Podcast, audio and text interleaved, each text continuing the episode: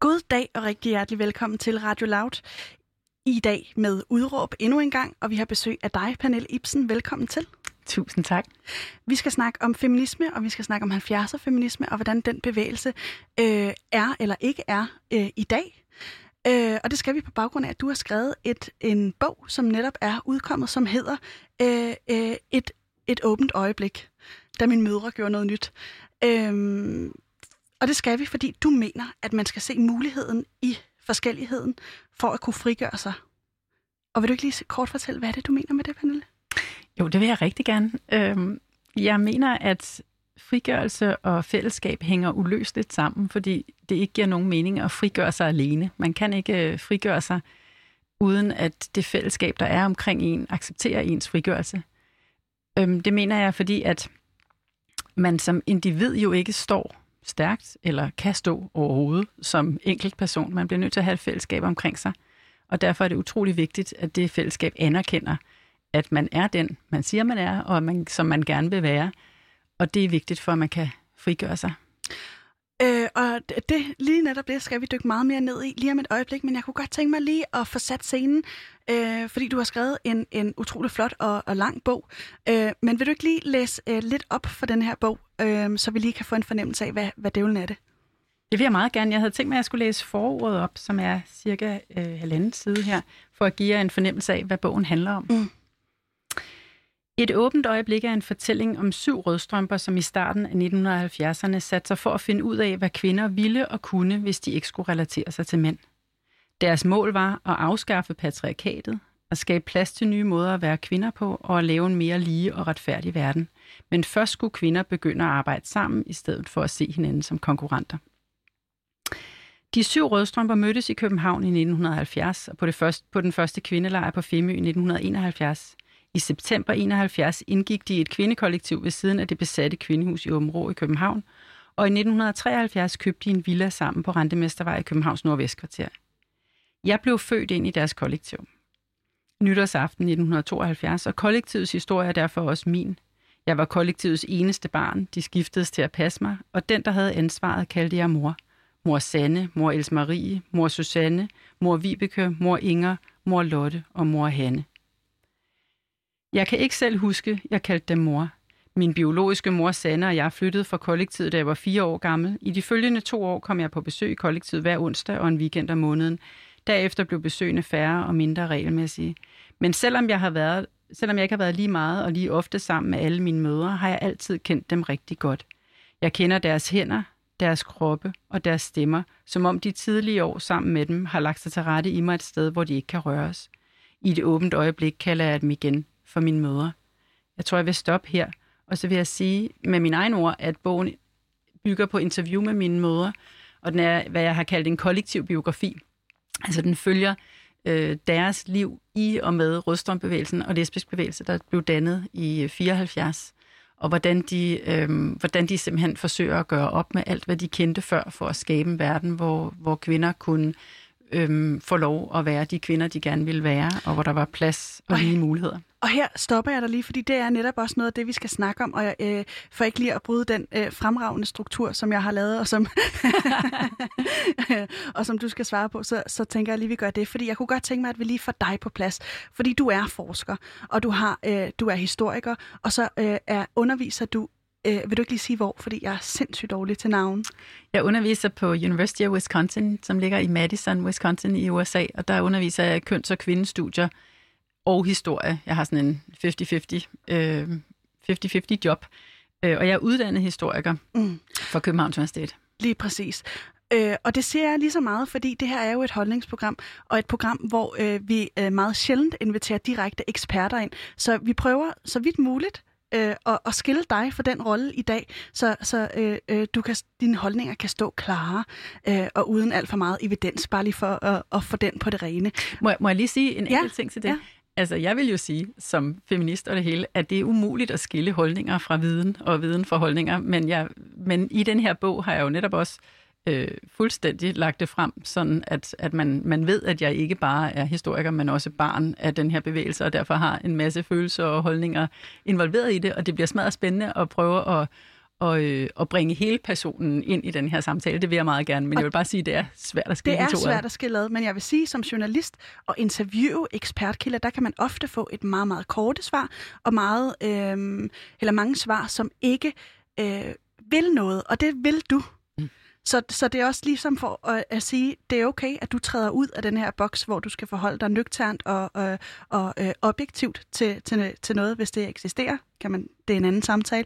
Øhm, også en rigtig god samtale. Det er også en rigtig god samtale. ja, men jeg kunne godt tænke mig, øh, at, at du lige beskriver lidt om det her. Hvad, hvad er det for et sted, du vokser op? Hvis du skulle sætte nogle ord på det. Det sted, jeg er vokset op? Ja. Ja, det kan vi godt øh, tale lidt om. Jeg, altså, jeg blev født nytårsaften 1972 øh, på, øh, på dronning Margrethes allerførste nytårsaften, øh, hvor hun holdt sin tale for, for første gang. Og øh, på det tidspunkt boede mine syv mødre i et besat hus inde i Åben inde i centrum af København, som lå lige ved siden af Københavns første kvindehus.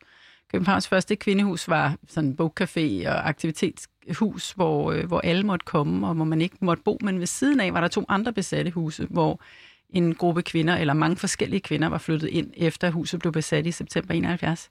Og der boede mine syv mødre, og de, øh, de var så ude på øh, Rigshospitalet den aften, hvor jeg, hvor jeg blev født og var der til at tage imod mig. De var der alle sammen? De var der alle sammen, øh, der om eftermiddagen, og øh, da, da jeg blev født, og så var de der i tiden efter, og så var de der øh, i de første fire år af mit liv, kaldte jeg dem alle syv mor, og øh, fortsatte også lidt efter. Men da, vi var syv, da jeg var fire år gammel, flyttede jeg med min biologiske mor til Farum, hvor jeg boede øh, i et villakvarter. Inden da, der havde mine syv mødre købt et hus sammen ude på Rentemestervej, som de, øh, som de nåede at bo i i tre et halvt år sammen, inden vi flyttede ud. Og øh, det er lige vigtigt at få på plads, at det er ikke er byen Åben Rå, men, men en gade Gaden her Åben Rå, i ja. Parallelt med, parallelt med, med godt og skade inde bagved jer. Og øh, jeg kunne godt tænke mig lige at blive lidt ved det her øh, med syv mødre. Det er, alligevel, det er alligevel imponerende. Øh, Jeg kender ikke nogen, der er vokset op på den måde. Øh, hvordan, hvordan har det været at, at vokse op øh, med, med syv mødre, eller i hvert fald have de første fire år? Det, kan, kan du huske det? Ja, altså jeg kan ikke huske særlig meget fra, da jeg boede sammen med dem alle syv, men jeg andet end det, som jeg læste op her i indledningen, at jeg har sådan en meget stærk fornemmelse af, at jeg altid har været sammen med dem. Altså jeg kender dem rigtig, rigtig godt, og de har jo så også været der hele mit liv, så selvom vi flyttede til Farum, så sås vi stadigvæk, og jeg var, hvad skal man sige, weekendbarn. Så jeg kom der en weekend om måneden, og hver onsdag øh, i starten, og jeg har haft tæt kontakt med dem, med dem alle sammen igennem årene. De har også haft kontakt som, som kollektiv, men jeg har også haft individuelle kontakter til, til, til dem alle sammen, med skiftende variationer, dit og dat, fordi de er forskellige mennesker, de levede forskellige steder, og nogle af dem fik andre børn og så videre. Men øh, så jeg er vokset op med og har levet med, at jeg havde syv mødre, selvom jeg ikke har boet sammen med dem. Og det, øh, det har været anderledes, altså, fordi det er der ikke så mange andre, der har. I siden, mens jeg begyndte, eller efter jeg begyndte på det her projekt, har jeg mødt nogle få andre mennesker, som også har ni mødre, eller som har en masse forældre. Og det er gået op for mig, at der er rigtig mange, der har mange forældre faktisk, og flere og flere. Øh, her i sommer så har jeg talt med utrolig mange mennesker, som har virkelig mange forældre. De har så fået dem på andre måder end som kollektiv fra starten. De har som regel fået dem igennem øh, forskellige skilsmisser eller tilbragte bonusforældre og sådan noget. Men der er jo rigtig mange mennesker, som har, som har mere end to forældre. Mm. Og i mit tilfælde, der har det været, der har jeg levet med det på forskellige måder. Altså, da jeg var barn, der var jeg godt klar over, at det var anderledes, og at der var situationer, hvor jeg ikke orkede at, at tage hele samtalen hver gang, fordi så snart man siger, at man har syv møder, så ved man jo godt, hvad samtalen kommer til at handle om. øhm, og det er jo også så det, der er sket efter bogen er kommet ud. Jeg har talt rigtig meget om, hvordan det var at have syv møder, og, og det er helt fint. simpelthen ikke? ingen undskyldelse, øh, eller undskyld, eller ud, hvad, hvad det hedder det? Undtagelse. Undtagelse, ja, og det beklager jeg allerede. Men jeg kunne godt tænke mig lige at spørge, øh, uden en far, eller hvad? Nej, altså jeg har så haft en far, siden jeg var et år. Øh, det, er sådan, det, det, det er lidt en spoiler for bogen, fordi at han kommer ind i billedet på et tidspunkt, og, øh, og så ved man ligesom godt, hvilken retning det måske kommer til at gå, men, men øh, så derfor kommer han ind i historien lidt senere, end han gjorde rent kronologisk. Men jeg har en far, som jeg er meget tæt på og er vokset op med. Ikke min biologiske far, min biologiske far kender jeg ikke, men, min, men jeg har en social far og en, en, en, en, en voksen, jeg kalder far. En funktionel far. Ja. Øh, man skal se muligheden i forskelligheden for at kunne frigøre sig. Vil du ikke lige fortælle, hvordan hænger, øh, eller hænger dit statement sammen med, øh, med din opvækst? Altså jeg kan sige, hvordan den hænger sammen med bogen. Øh, bogen er delt op i tre, og den starter på Femølejren i 1971, hvor min, min mødre kommer får kvindebevægelsen ind under huden, kan man sige. Jeg mm. mener, at øh, Femølejren 1971 var et enormt nybrud for, for rødstrømbevægelsen, og det er en kvindebevægelse, min mødre var med i. Og den hedder Frigørelsen. Og den følger simpelthen, hvordan de, de frigør sig fra det gamle og laver noget nyt.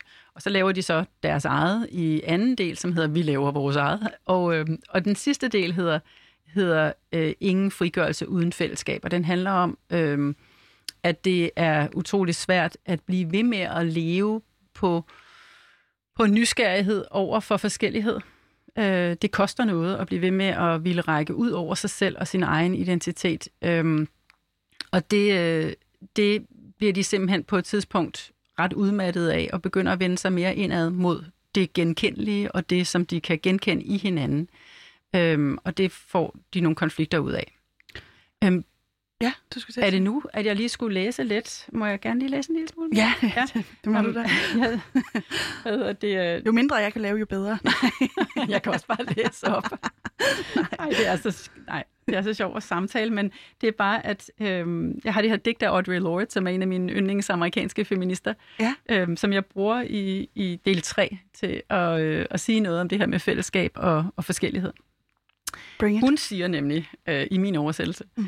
uden fællesskab er der ingen frigørelse, skrev den amerikanske lesbiske feminist og digter Audre Lorde i 1979. Uden hinanden var min mødre ikke kommet særlig langt. Men fællesskabet må ikke føre til, at vi frelægger os vores forskellighed, eller til en forestilling om, at forskellene ikke, at forskellene ikke eksisterer.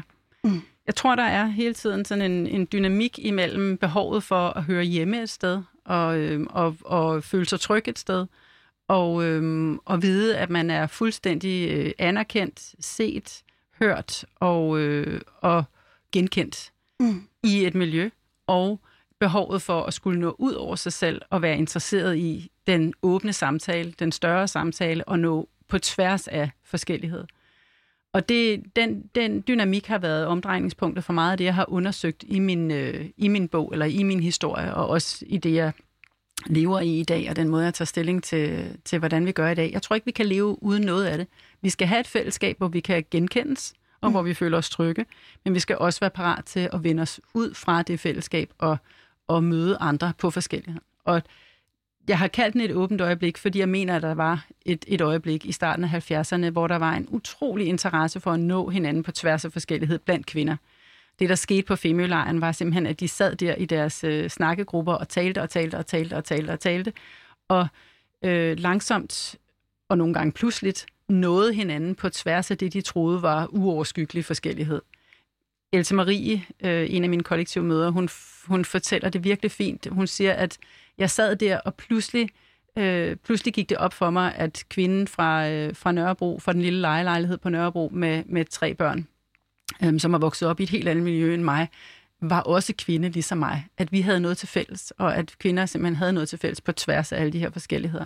Men vil en, en oprigtig forskellighed, vil det så ikke også være at vende sig mod øh, mændene i det her tilfælde, eller hvad?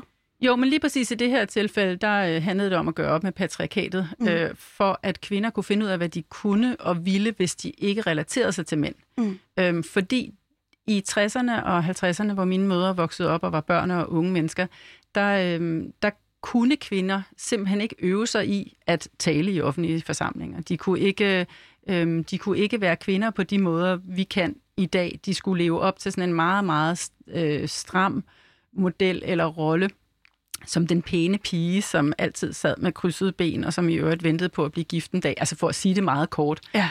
Øhm, og, og det, de meget stærkt mærkede i slutningen af 60'erne, mange af dem var med i sådan nogle ungdoms, øh, i ungdomsoprøret og i ungdomsmiljøerne i slutningen af 60'erne, var, at, at øh, selv i, de, i den frigørelsesproces, som jo ungdomsoprøret var, der fik de ikke lov til at, at frigøre sig som kvinder. De skulle hele tiden frigøre sig på mænds bekostning, eller sådan på, på, på mænds... Øh, mænd skulle give dem lov til at, at, at blive frigjort. Og derfor havde de behov for at, øh, at være et sted, hvor der ikke var nogen mænd til stede, for at øve sig i at tale simpelthen, at tale sammen, øhm, og også bare at tale. Og de ændrede simpelthen både, øh, både mimik og opførsel, når der var mænd til stede.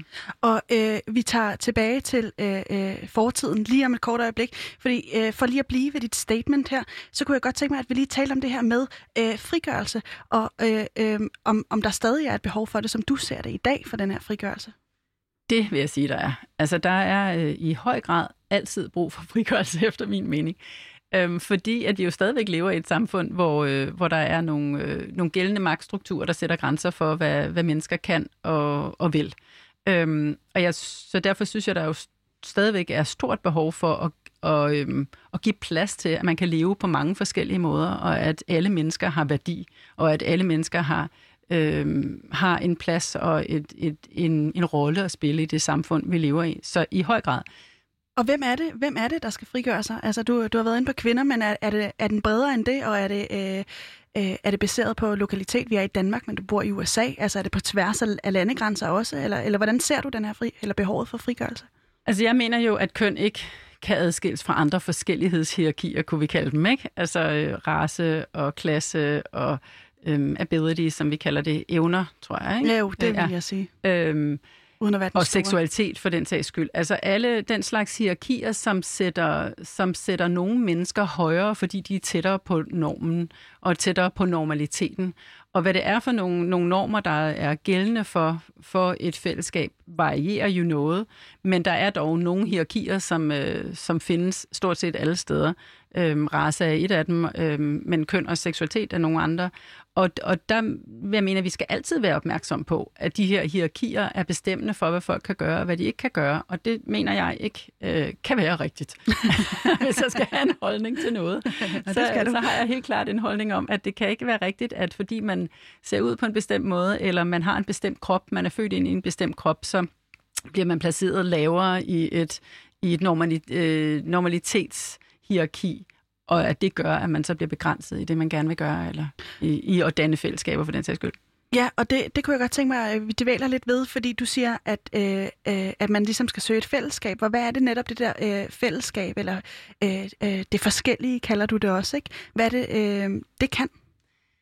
Altså, der er jo mange forskellige fællesskaber i spil, øh, og mange forskellige fællesskaber, som, som er vigtige. Mm. Der er både øh, en familie, man lever i, men der er jo også øh, klasser og fodboldklubber og øh, foreninger og nationalstater, som man indgår i, og de kan alt sammen nogle, noget forskelligt. Altså nationalstaten kan for eksempel virkelig meget. Når jeg kigger på den danske nationalstat, så synes jeg jo, hold da fest, hvor er det bare øh, godt, at den danske nationalstat findes, for, også fordi jeg lever i en federal republik, som i den grad har øh, spillet for lidt over for den her coronavirus, bare for at nævne et eksempel, men mm. også over for mange, mange andre ting. At den, altså som samfund fungerer det bare ikke nær så godt. Så derfor så synes jeg, at øh, den danske nationalstat er virkelig et mirakel. Øhm, og jeg kunne godt tænke mig, at den som fællesskab øhm, øh, gav, gav rigtig god plads til mange forskellige mennesker. Øhm, og at, at øh, vi tænkte over, hvad, hvad det er, det fællesskab skal. Men det, det, som nationalstaten skal, er ikke nødvendigvis det samme som en familie skal, eller som en fodboldklub skal. Eller, altså det kommer an på, hvad for et niveau man, man ligesom er på.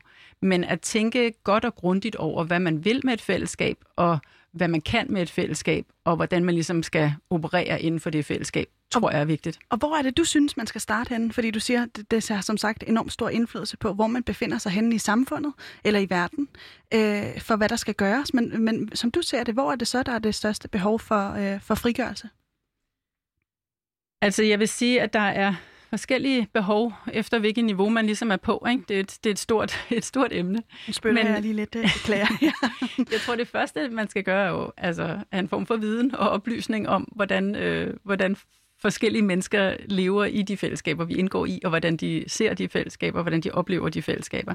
Mm. Og at vi så får indrettet vores, vores politik og vores, øh, vores verden efter, at, at der er forskellige erfaringer, og at vi kan høre på de forskellige erfaringer, øhm, og at vi kan tage dem vi kan tage dem for gode varer. Fordi mm. når folk siger, at de oplever noget på deres kroppe, så er det nok ikke øh, løgn. Specielt ikke, hvis der er mange, der siger det samme. Altså man kan sige, at i rødstrømbevægelsen, der handlede det om, at kvinder skulle frem med deres, øh, med deres erfaringer med, hvordan det var at leve som kvinde. Øh, og dem skulle de så samle sammen med de her basisgrupper og lave politik ud af. Og det var en helt, det var helt øh, fast program for, hvordan man ligesom kunne, kunne samle de her erfaringer ind, og så bruge dem aktivt. Og det kunne man også gøre på alle mulige andre områder. Det vil jeg da helt klart øh, synes, at det skal man bare gå i gang med at samle personlige erfaringer ind og lave mønstre ud af, hvordan mennesker lever i de samfund, som vi, vi er i gang med. Og du har været lidt inde på det før, men, men øh, i 70'erne, øh, da du kommer til, øh, hvordan bliver mulighederne, øh, eller bliver mulighederne på det tidspunkt set som en, en, en fordel? Hvordan mener du? Altså om mulighederne bliver set som en fordel? Jeg altså, tænker, øh, nej, undskyld, ikke om mulighederne, men om forskellighederne bliver set uh. som en, en fordel. Mm. Altså, mine møder beskriver, hvordan, hvordan fællesskabet øh, simpelthen giver mulighed for frigørelse. Og det er der, hvor jeg har, derfor jeg også binder dem sammen, de der frigørelser og fællesskabet. Ikke? At, ja. at, øh, at fordi de skulle jo gøre op med alt det gamle for at gøre noget nyt. Altså, ja. de, havde, de gik ligesom rundt med en fornemmelse af, at den verden, de levede i, ikke gav dem plads, og der var ikke øh, plads til, at de kunne være kvinder på den måde, som, som de gerne ville være. Og derfor skulle de bryde med det gamle system og lave noget helt nyt. Og det kan man jo ikke alene. Altså, man kan jo ikke bare sige, jeg vil gerne have en ny verden, tak, og så ellers gå i gang. Men, man, men når man, så derfor, når man skal bryde med noget gammelt, så skal man finde noget nyt at gå ind i. Mm. Altså man skal finde noget, øh, nogen, der gerne vil være, være, være sammen med en, mens man, man gør det nye. Og det gjorde de i Rødstrømbevægelsen. Altså de fandt simpelthen en, en stor gruppe mennesker, som var interesseret i at lave verden om i samme retning, som de var i gang med, og derfor øh, lå deres øh, forandringsproces og deres mulighed for at lave om på samfundet i fællesskabet. Sker det her også i dag, som du ser det? Jeg tror, det sker. Øh, der, jeg tror, der sker lignende ting. Altså mm. som historiker har jeg jo... nu, nu hvis jeg lige må tale som historiker, okay. et ganske kort øjeblik. Ja, så lad gå det. Ej, nej, nej. Lad os bare sige, som person har jeg det svært med det her øh, med, at man, at man forestiller sig, at historien den finder sted på præcis samme måde igen. Det gør den jo ikke.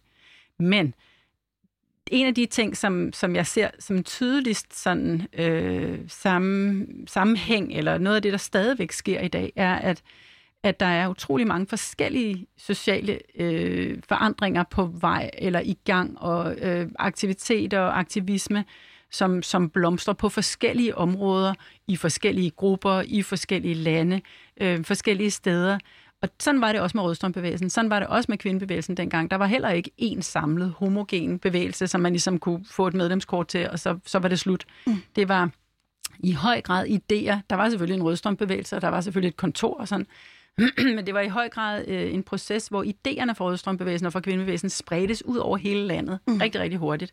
Så der sad kvinder over hele landet i deres basisgrupper og talte om kvindeundertrykkelse og, og måske også identificerede sig som, rød, så som Rødstrømper, måske ikke. Mm. Men, de, men de havde ikke noget medlemskab til Rødstrømbevægelsen, og det behøvede de heller ikke at have, fordi de forandringer, de var i gang med at lave i Odense eller i, øh, i Ballerup, eller hvor de nu var, de... Øh, de var lige så meget en del af forandringsprocessen, på trods af, at de ikke var helt direkte knyttet til en fast bevægelse. Og det vil jeg mene, at vi kan lære rigtig meget af i dag, fordi der også er lidt en tendens til, at at vi går rundt og leder efter, at der skal være én bevægelse. Altså igen og igen, for eksempel med Black Lives Matter, ikke? At med den der kæmpe demonstration, som jo var fantastisk spændende set, der sad jeg så i USA, ikke? men at så mange mennesker møder ind, op inden for den, for den amerikanske ambassade og demonstrere øh, under sloganet Black Lives Matter. Det var jo virkelig fantastisk, set fra mit perspektiv. Ja. Øhm, men efter, det efter, efterspillet blev så indsnævrende og så ligegyldigt efter min mening, fordi med det samme så handlede det om, hvem er lederen af den her bevægelse? Kan vi finde lederen, og kan vi få lederen op på en anden øh, stol eller en pedestal, og sådan, så vi kan vælte hende ned igen? Eller altså, kan vi i stedet for at sige, hold op, hvor må de være kommet med mange forskellige interesser og perspektiver og motivation og idéer til den demonstration, for der var virkelig, virkelig mange, der mødte op. Øh, og det synes, jeg, det, det, det synes jeg er så spændende at tænke over, hvornår kan vi få lov til at lave øh, og lade alle de her forskellige interesser og perspektiver og ønsker øh, bevæge sig i forskellige retninger. Så man mødes til en af en kæmpe demonstration, hvor man måske er 15.000 mennesker, men mm. så går man hver til sit, med sit håb og med sine drømme, og så mødes man måske i en gruppe på 100, som har en idé om, at vi vil gerne udgive det her blad, eller et, øh, en øh, 500, der gerne vil starte et parti, eller øh, tre, som gerne vil, vil lave en gruppe, hvor de samler erfaringer ind, x, så videre, så videre, så videre. Ikke? At man ikke nødvendigvis skal have en homogen bevægelse. Hvad er det for et samfund, du drømmer om? det er et godt spørgsmål. Øh, min, min mor, som er sociolog, hun, øh, hun havde en gammel ven, som var i sådan en utopigruppe, øh, som startede tilbage i 70'erne, hvor de mødtes en gang om måneden, tror jeg, og sad sikkert og drak øh, øl først, og så rødvin, da de blev rigere, øh, hvad hedder de, øh, og diskuterede, oh, hvad for et samfund de ville have. Ikke? ja. Altså, ja. at de, øh, de øh, så sad de simpelthen og tænkte store tanker. Hvad vil vi have? Hvad er dine Hvordan skal det tanker? være? Jamen, det er det. Jeg synes ikke, jeg, øh, jeg spørger mig selv om det nok, men øh, jeg vil gerne have et samfund, hvor som er, øh, som er som kan hænge sammen økologisk og, øh, og øh, menneskeligt og socialt, sådan så at alle har, har plads til at leve gode, sunde, glade liv. Altså hvis jeg skal sige det rigtig, rigtig kort. Jeg tror, vi bliver nødt til at indrette os i forholdsvis små enheder. Jeg synes, den danske nationalstat den er en ret god enhed. Øh, måske lidt mindre kunne man også være, men, men ikke meget større. Fordi det, jeg synes ikke, det går med det der projekt, jeg bor i til hverdag, for at sige det mere. Ja. Det går simpelthen ikke. Det går ikke. Øh, man skal være noget færre. Jeg hører, hvad du siger, og jeg vil lige sige til lytteren derude, at hvis du lige er kommet på, så lytter du til programmet Udråb.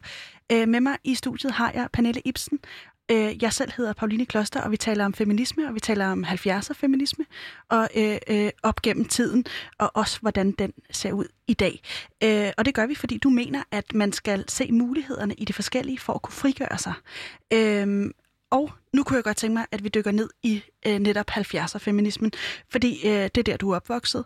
Øh, med den ind under øh, huden og med modersmælken, kan man vist roligt sige på øh, måske flere mødre, eller fra flere mødre. Øh, vil du ikke lige sætte nogle ord på, øh, hvad er det for en verden, du kommer til der i 70'erne? Øh, hvad, hvad, hvad, hvad, hvad er det, de her kvinder øh, har som fællesnævner? Altså, mine mødre mødtes på Femølejren der i 1971, som jeg sagde, og det var ikke sådan et møde, hvor de kom gående ned ad stranden på Femø og så hinanden, og så faldt de øh, i hinandens arme, og så var, det, var de ligesom en gruppe. De var i høj grad et arbejdskollektiv, som flere af dem øh, siger. De var aktivister, og de var en del af den fløj af rødstrømbevægelsen, som var, øh, som var øh, som ville udleve feminisme i praksis. Altså, de ville, øh, de ville ikke bare tænke over det. Som en af mine mødre, Susanne, siger, så havde øh, feminister jo tænkt over det i 100 år, og det var verden jo ikke blevet lavet helt grundlæggende om af. Der var dog sket nogle ændringer, hist men, men, men, øh, men, men de ville lave samfundet om i praksis, og det ville de bruge deres egne liv til. Så da de kom hjem fra Femølejren, der var de med til at besætte øh, de her huse, som jeg fortalte om før, som vi boede i. Og der forsøgte de simpelthen at leve et liv uden mænd, for at finde ud af, hvordan, øh, hvordan kvinder øh, ville folde sig ud, hvordan kvinder ville blive, hvis de, ikke skulle, øh, hvis de ikke skulle være sammen med mænd. Og det var rent praktisk, som sådan noget med, at de skulle finde ud af, hvordan man hang lamper op og, øh, og ordnede elektricitet, og ikke bare hang lampen op, men altså også trak elektricitet rundt i huset, og, øh, og hvad man gjorde, når det regnede ind, og de havde frygtelige øh, skamysler, når de sjældne gange måtte, måtte tilkende en håndværker, og de var mænd, men øh, det, og det skete kun meget sjældent. Men, men, men, men det var også rent ideologisk. Altså, hvordan gjorde de op med hele det tankegods, de havde fået med sig fra før? Fordi mm. alle bøgerne var jo skrevet af mænd, og alle, øh, hvad hedder det, alle, stort set alle politikere var mænd, og den måde samfundet var indrettet på, var, var ind, den var indrettet til mænd, og medicinsk handlede alt om mænd, og så videre, og så videre, og så videre. Så de gik simpelthen i gang fra, fra bunden af med at, at forsøge at lave det hele om. Og det var hårdt arbejde.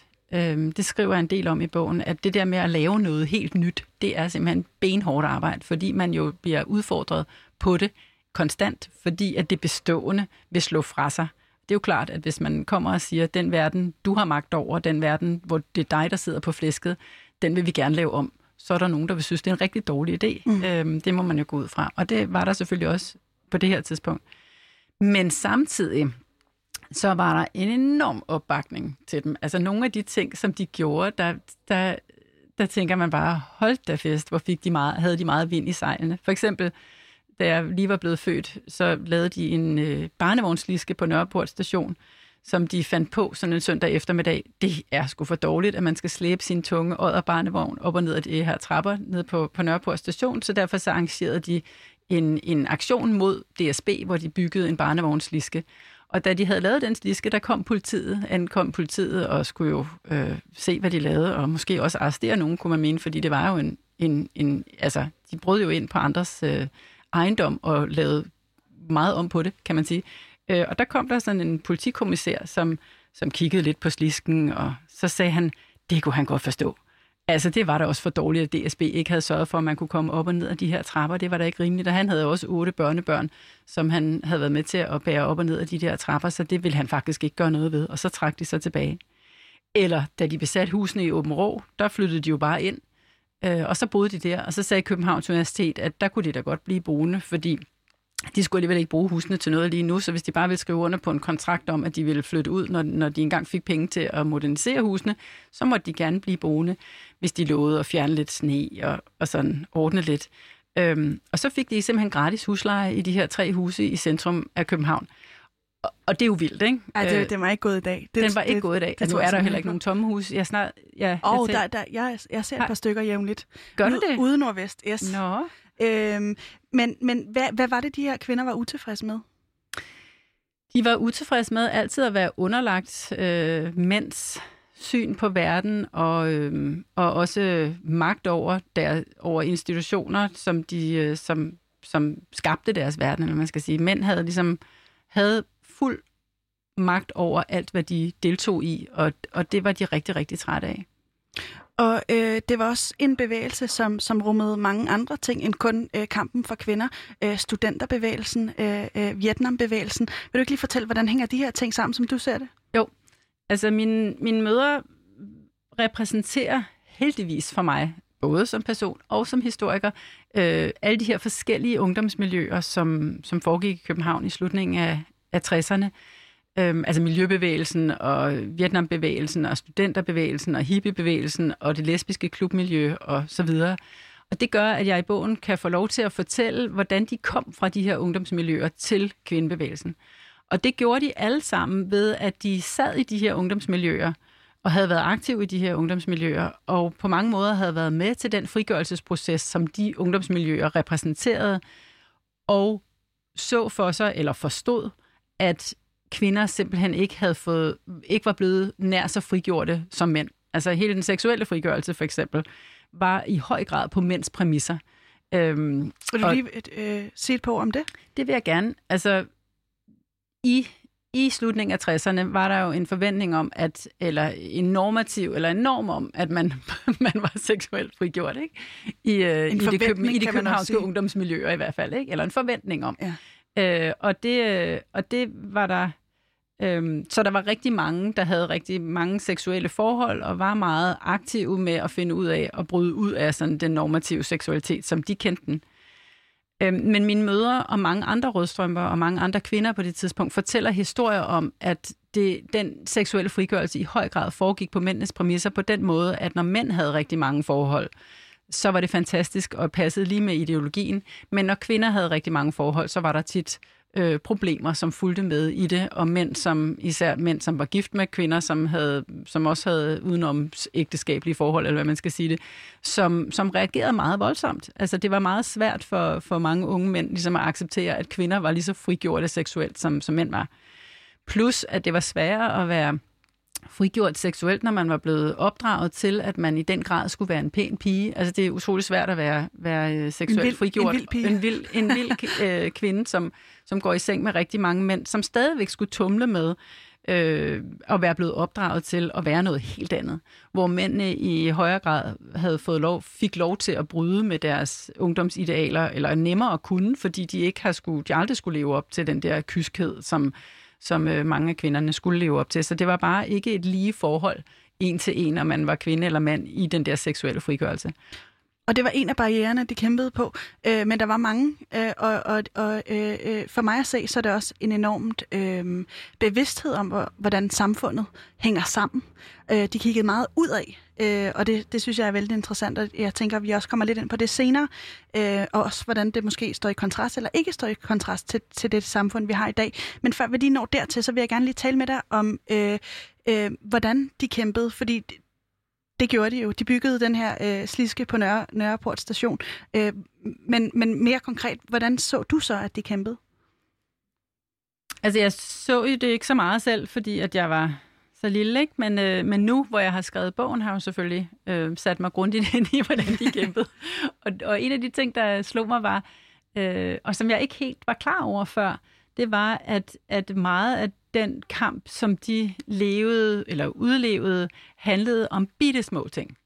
Altså fordi ideologierne kunne de godt have på plads, men når man så ligesom skulle, skulle udleve det i praksis, så var det tit ude i sådan nogle mindste detaljer med, øh, hvordan, man, hvordan man indgik i relationer, altså hvordan man mødte op ude på en arbejdsplads og talte til, talte sin, til sine kollegaer, og, og hvordan man opdragede sine børn, og hvordan man kunne sørge for, at, at, øh, at, at institutionerne blev alle institutioner blev, blev set på med kvinders øjne og erfaringer, så det blev drevet i en retning, som, som passede bedre til kvinder, og så videre, så videre, så videre. Så det var ligesom om, at de skulle i gang på alle områder.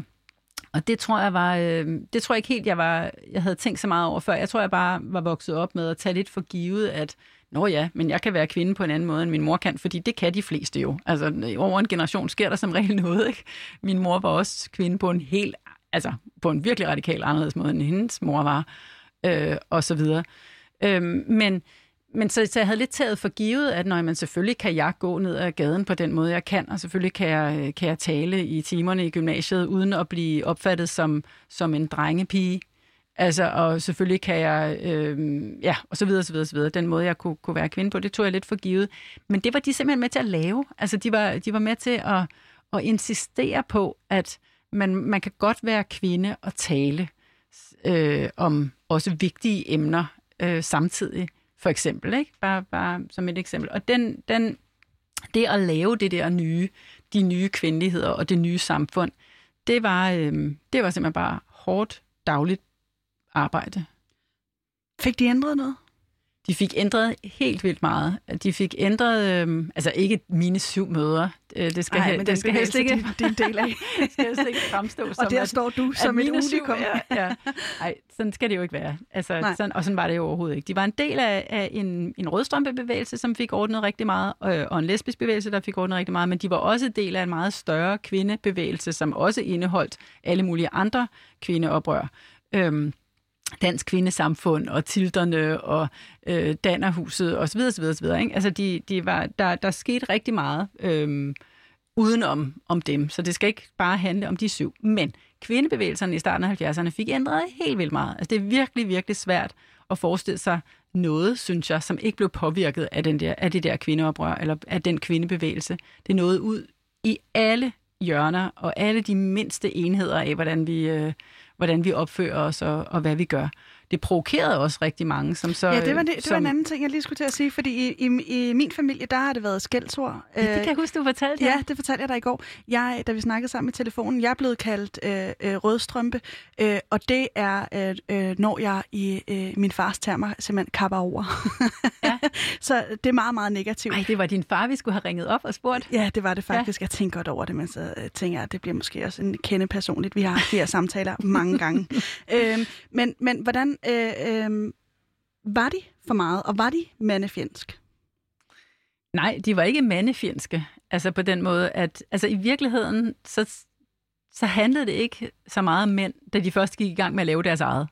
Fordi der havde de ligesom brudt med mænd, kan man sige. Ikke? Så der, der vendte de sig mod andre kvinder, og det handlede om at få fat i andre kvinder, og tale med andre kvinder, og tale Men er, om er det kvinder. også, fordi man, man øhm, øh, bygger på en antagelse om, at mænd ikke kan være solidariske på den måde, som, som det krævede på det tidspunkt? Altså lige på det tidspunkt med deres kamp, og det de skulle, øh, det de gerne ville, der gav det ikke meget mening at samarbejde med mænd, fordi det netop handlede om, at der ikke skulle være nogen mænd i rummet, når de skulle lære de her nye ting. Ikke?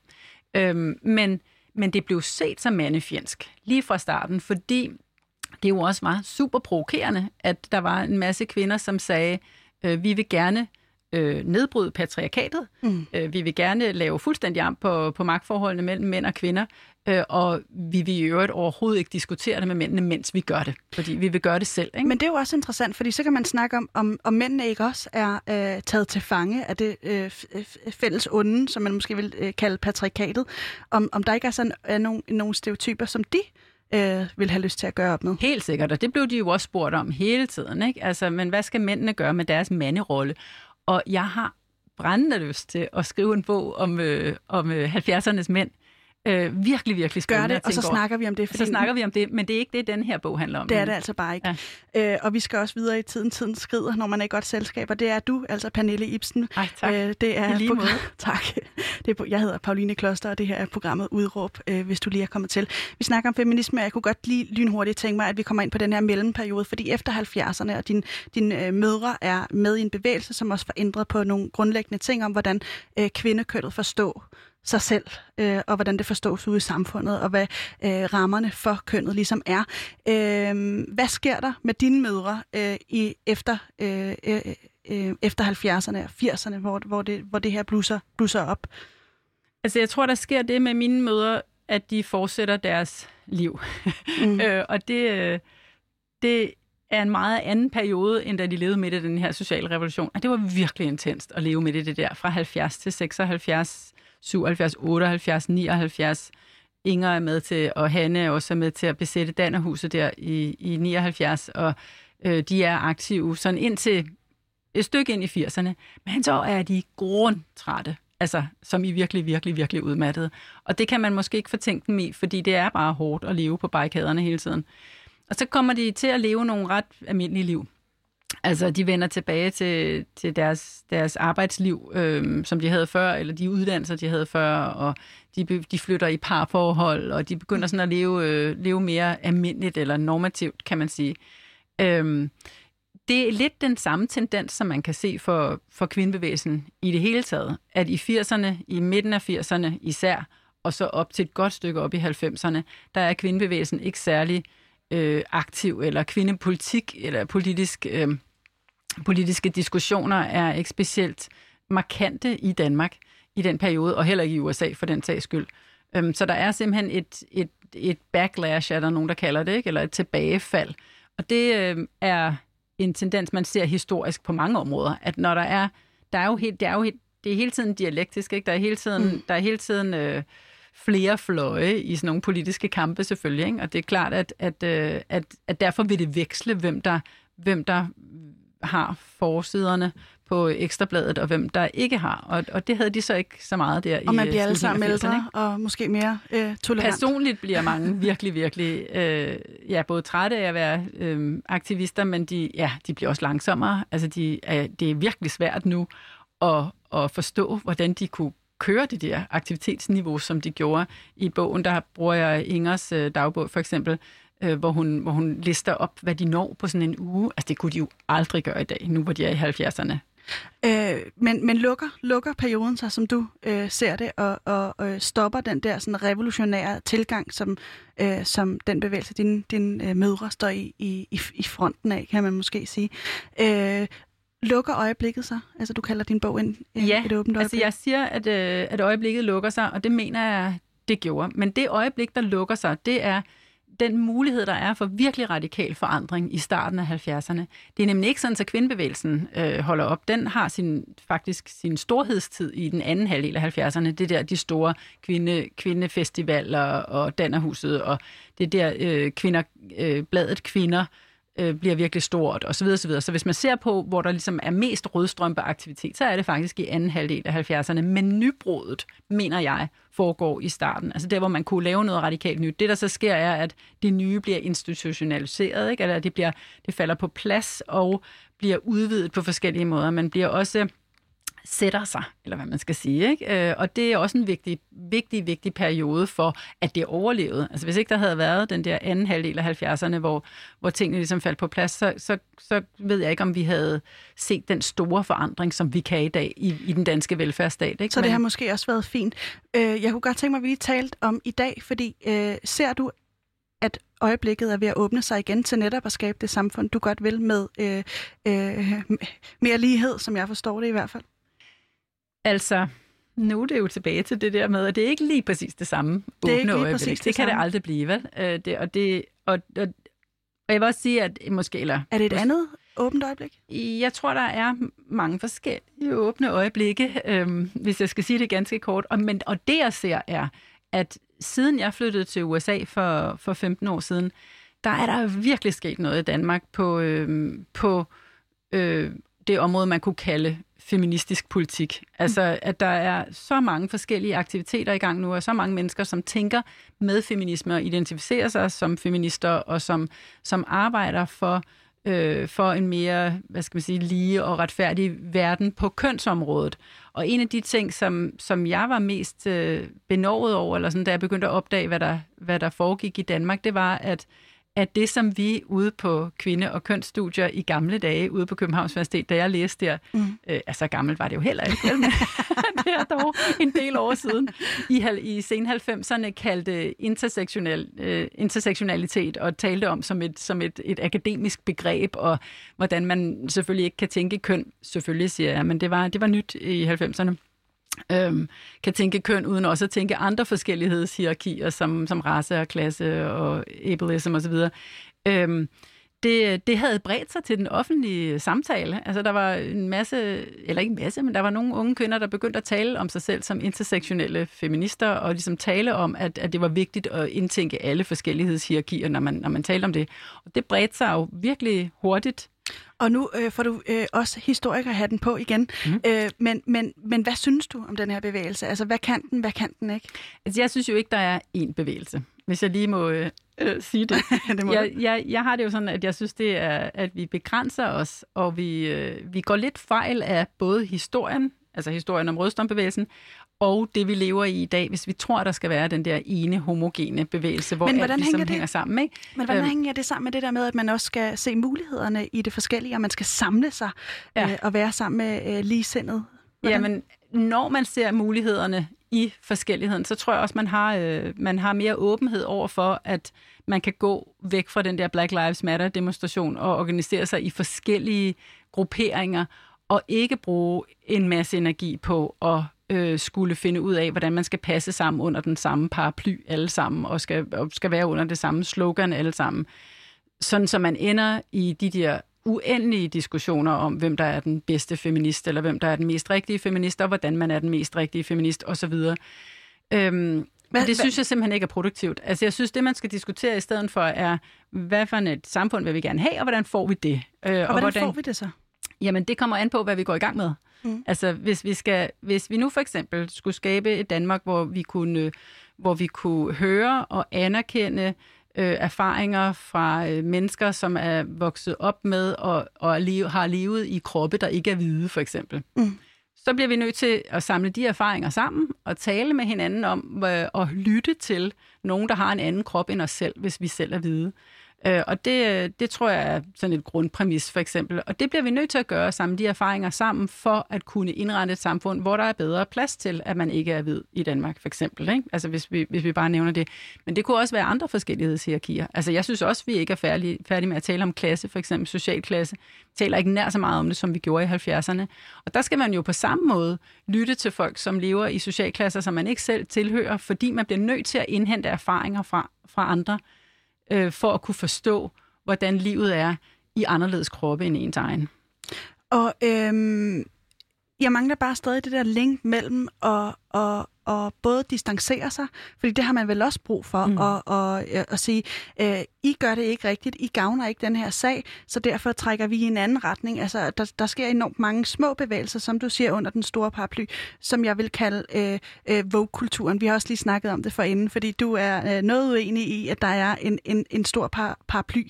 Øh, på endnu en gang lige at sætte, øh, øh, hvad er det konkret, du mener med det? Med at der ikke er nogen paraply? Ja. Eller med det der med, hvad skal man gøre, når man både skal gå i gang med noget arbejde og forholde sig til, hvad andre laver? Uh, det første. Det første. Ja. Altså, jeg mener, at, at uh, der er ikke nogen stor samlet paraply, og det skal der heller ikke være. Men der kan godt være meget forskellig aktivitet.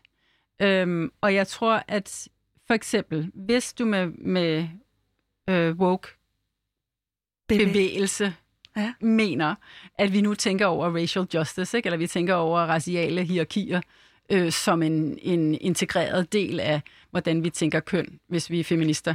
Ja, øh, så- altså, så, så mener jeg, at, at vi, ja, klart, vi skal ikke holde op med at tænke de mange forskellige re- øh, forskellighedshierarkier som en samlet pakke. Altså, de kan faktisk ikke skille Er det sig. så ikke fint nok, at der er den her fælles betegnelse for, for, øh, for hvad man, hvad man, så man kan skille, skille øh, Jo, hvis det er det, den betyder.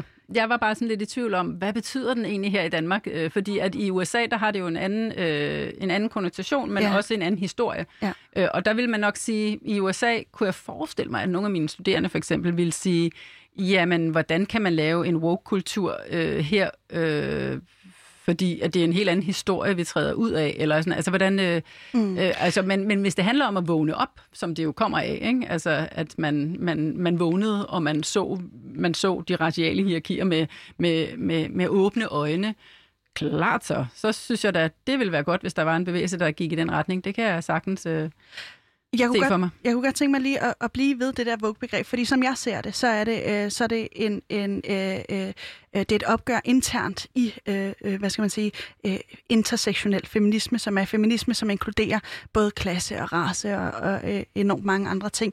Øh, øh, men det er også en bevægelse, som, som kalder ud, øh, som ikke er tolerante, øh, som, som siger, at det skal simpelthen ikke accepteres, at vi... Øh, at vi tolererer forskelsbehandling længere. Nu skal det stoppes, og det skal vi gøre. Øh, det bliver hårdt mod hårdt, mm. som jeg ser det i hvert fald. Og det bliver også enormt meget, øh, hvilken identitet kan jeg skabe mig via de sociale medier eller andre. Det bliver med sig selv øh, som, som fokus frem for øh, den bevægelse, som din mødre var en del af, hvor man nærmere kiggede ud i samfundet og orienterede sig udad, så bliver det meget, øh, i mit perspektiv, øh, en, en sondring af, hvem man selv er, og hvor ens egen pla- plads i verden er. Øh, men jeg kunne godt tænke mig lige at høre dig, øh, Hvordan synes du, det stemmer overens med, med det her med, at man kan øh, øh, øh, finde muligheder i forskellighed? Altså, jeg synes, det er så spændende, det du snakker om. Øhm, og, og jeg er så glad for at kunne være med i de her ungdomsprogrammer. vi har fire minutter ja, igen, Fire altså, minutter? Åh oh, nej, åh oh, nej, åh oh, nej. Ja. Hvordan skal vi nogensinde kunne nå det? Yes, I know. Altså ganske kort, så vil jeg bare sige, at det der med at fokusere på et individ, det er et problem for mig. Altså jeg mener, at øh, vi bliver nødt til Men kan at, du se det at finde sammen. Jeg kan godt se, øh, jeg kan godt se, det sker. Altså, og det, øh, det tror jeg også skete dengang, øh, men ikke i nær så høj grad, fordi at, at der var et helt andet fokus på, på fællesskab. Og jeg tror, Telefonen nogen- er vel vendt ind af, og ikke øh, øjnene, der vender ud af, ikke? Ja, ja, og jeg tror, der skal nogle rigtige møder til nogle gange også, men der er også vildt potentiale i det der i, i de sociale kontakter over sociale medier, fordi at man kan, man kan finde hinanden, ikke? Øhm, så jeg ved ikke, øh, jeg synes, det er kompliceret. Øhm, og jeg tror, at, at når du siger opgør med intersektionalitet, så bliver jeg sådan lidt i tvivl. Ej, jeg vil Fordi heller ikke sige opgør ja, med ja. intersektionalitet. Det, Nej, hvis jeg fordi sagde det, det- så, det, så var det en Fordi fejl. så, så, så, øh, Så kommer vi så forstår jeg slet ikke. så forstår jeg slet ikke, hvad det handler om. Nej, men det gør jeg heller Eller ikke. sådan. Det gør jeg heller Men, ikke øh, men jeg tror, hvis, man, hvis, altså, hvis jeg skulle sige noget kort om det, så vil jeg, vil jeg sige, at jeg, jeg er ikke så bange for det her med de sociale medier faktisk. Og jeg er heller ikke så bange for det her med identiteter. Mm. Jeg tror, at der er brug for nogle gange at, øh, at gøre opmærksom på, at, øh, at, øh, at, at ting skal siges på en anden måde, altså at call noget ud, at, altså at skille ud, ikke? Og andre gange er der, er der brug for den dybe samtale. Jeg tror, hvis jeg skulle være bange for noget med de sociale medier, og det er nok så måske især, især Twitter, jeg, jeg, kan, jeg kan være bange for, så er det, at, øh, at den kultur, der bliver skabt på de sociale medier, øh, nogle gange vælter ud over øh, de sociale medier, og bliver den, til den måde, vi også snakker sammen på, når vi for eksempel står i sådan et radiostudie her, som jo er en meget, meget, meget bedre samtale. At man kan ikke have gode samtaler på sociale medier. Det mener jeg, det kan man simpelthen ikke. Og det bliver så hurtigt, så, så eskaleret, og så ondskabsfuldt, og så, så, øh, så hårdt mod hårdt, som du siger. Og det synes jeg måske er okay, at det foregår der. Det må bare ikke komme til at farve den måde, vi også taler sammen på. Og lige kort hurtigt, øh, revolution og tolerance, fordi som jeg ser dit statement, men man skal se øh, øh, øh forskelligheden for at kunne frigøre sig, øh, der ligger for mig en, en sindssyg øh, hengivenhed til at være tolerant. Og jeg kunne godt tænke mig lige at blive i det, fordi kan tolerance og så det der opgøret mod noget, der er etableret, er det to ting, der rent faktisk kan gå hånd i hånd, og vi har altså øh, et minut tilbage. Bare lige så du ved det. Et stort Jeg tror aldrig, det kommer til at gå hånd i hånd. Nej. Så det kan jeg svare øh, klart på. Men jeg tror, det kommer til at leve ved siden af hinanden. Altså, jeg tror, at, øh, at, at vi bliver nødt til at være tolerante for at kunne have den gode samtale. Men når vi så har fundet ud af, hvad vi skal have, så bliver vi nødt til at... Altså, når vi, hvis vi faktisk skal øh, revolutionere noget, eller lave, lave om på noget, så bliver vi også nødt til og, og sige, at der er nogen, vi ikke bliver gode venner med. Og hvordan spiller det, øh, stemmer det overens med dit statement med, at man også skal se øh, muligheden i det, i det forskellige ganske kort? Ja, at man insisterer på den gode samtale. At man insisterer på, at alles, at man skal kunne høre hinandens erfaringer. Men når man så har besluttet sig for, hvad man mener, så må man godt, øh, så må man godt kæmpe for det. Og tre ting, vi skal tage med os for den her samtale. Hvad håber du, vi går ud af døren med i dag? At frihed og fællesskab hænger uløseligt sammen. At øh, der sker en masse spændende ting i Danmark, og man ikke skal være bange for, at det skal passe under den samme paraply, fordi det behøver det ikke. Og hvad skal den tredje være, synes du? Uenighed er godt.